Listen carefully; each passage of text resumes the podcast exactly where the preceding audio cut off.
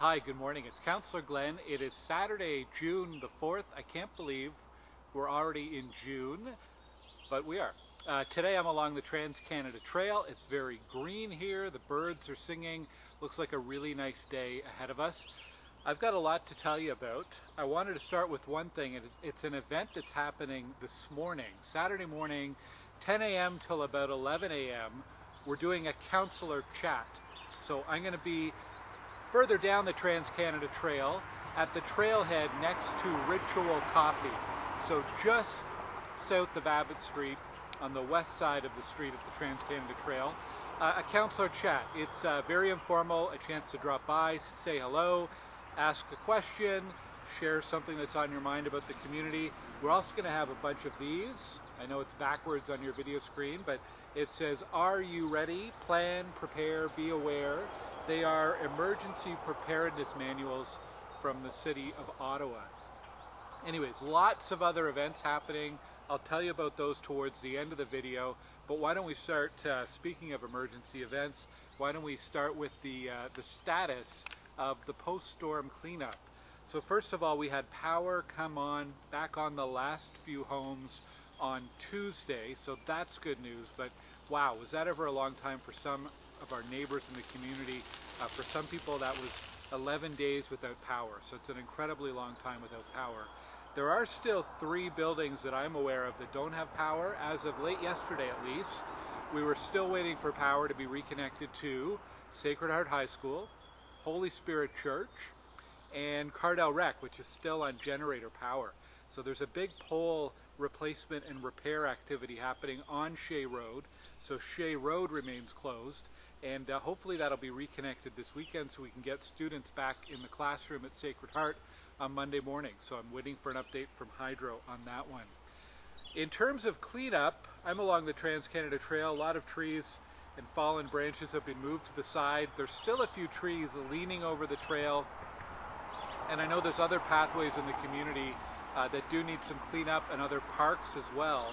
Uh, please be patient. Our city parks and forestry teams are out in the community and they are cleaning up pathways and parks and other city trees and, and damage that's happened in the community. This is something that is going to take not days but weeks to get fully cleaned up. And if you've got storm debris out on your curb, like branches or perhaps even shingles, uh, we appreciate your patience. It will take several passes of the trucks and equipment to get that all picked up and it's going to be done separate to your regular garbage. So leave it curbside. Just make sure it's not blocking the road or blocking the sidewalk. Uh, make sure it's not blocking a fire hydrant and crews will be there eventually to pick it up. But like I said, this will take some time. It'll be a matter of, uh, of weeks rather than days to get this all cleaned up. But we are making a lot of progress. So thanks everybody for your help and your cooperation. Some other updates, non-storm related there is a detour that uh, either already is or very shortly will be going in place over on Fernbank Road at Edenwylde, so that's between Liard and Shea Road. They are installing a trunk sewer, upgrading the sewers for existing and new homes in the community. Uh, so there's a little bypass road if you're going down Fernbank. If you live in the Edenwylde community though, you're going to have to use one of the alternate exits for a few weeks while that work is completed. And there's more information on my website about that. Thank you to everybody who attended our meeting on Tuesday about 6310 Hazeldean Road. This is for the proposal for apartments. I've shared a copy of the video, video on my YouTube page and I've also uh, posted uh, uh, uh an opinion, I guess, uh, on my website. So you can check out where I stand on that and a little bit more about the background and the complexity around this file. Um, also on my website, you'll find all sorts of other information. We update it almost every single day. It's at glengower.ca. You can find information about Ottawa Fire's uh, door knocking exercise this week. They're going to be knocking on doors and checking in, uh, checking in on, on, smoke detectors and fire safety. So uh, if you get a knock on the door this week, it could be your local firefighter. A reminder that we're right into turtle crossing season. I heard from a, a few residents this week that they've spotted turtles crossing the road and laying eggs. This is especially common if you are near Poole Creek or Feedmill Creek, a very popular habitat for turtles. Watch for the signs. Please drive carefully in those areas. There's some great information too online if you uh, start searching around on the web or on YouTube for advice about what to do if you want to help a turtle who might be crossing the road. There are ways you can do that safely and in a friendly way to the turtle, so check that out. I think also if you search on my website for turtle, you'll find some information from last year or the year before that we posted. And uh, some good news before I get to event updates, cleaning up the Capital. So this is uh, something that happened in, in April and May. Uh, we had so many groups across Stittsville, 79 projects, 79 cleanup projects. I'm really happy to share that this is more than any other ward in the city of Ottawa. So congratulations and thank you to every Stittsville resident and group who was involved in the cleaning up the Capital. Uh, that's great to hear, great to hear, great participation. So, some events, some activities. As I mentioned this morning, 10 a.m., June 4th, is the Councillor Chat at the trailhead just beside Ritual. This weekend, June 4th and 5th, is Doors Open Ottawa, a really great opportunity to explore buildings and architecture and get in behind the scenes. Uh, there's some uh, in-person events and some virtual events. You can go to the city's website and look up Doors Open Ottawa.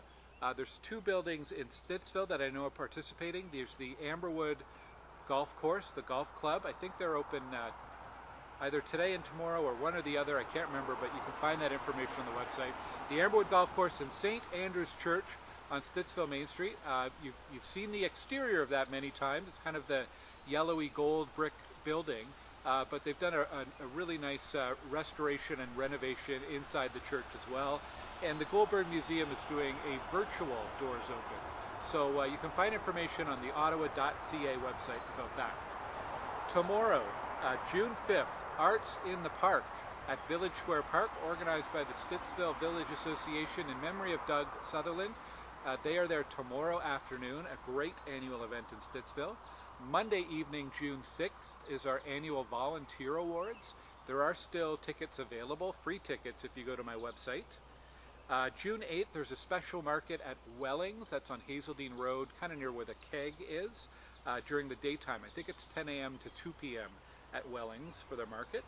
And June 25th, I want to remind folks again, we're hosting Welcome to Stittsville, our multicultural showcase, an opportunity to welcome people to our community. We are looking for participants. If you want to share your musical or artistic talents with us, if you'd like to share some food from your uh, culture or country of origin, or if you'd like to set up a table and display, uh, we'd love to have you there. Please contact me by email or by message. Uh, we're still looking for some participants for that. It's on June 25th at Village Square Park. And this week, the first week of June, marks the several special commemorative weeks and months. It is National Accessibility Week, it is Pride Month, and it is National Indigenous History Month. So a uh, thank you to, uh, or congratulations, thank you.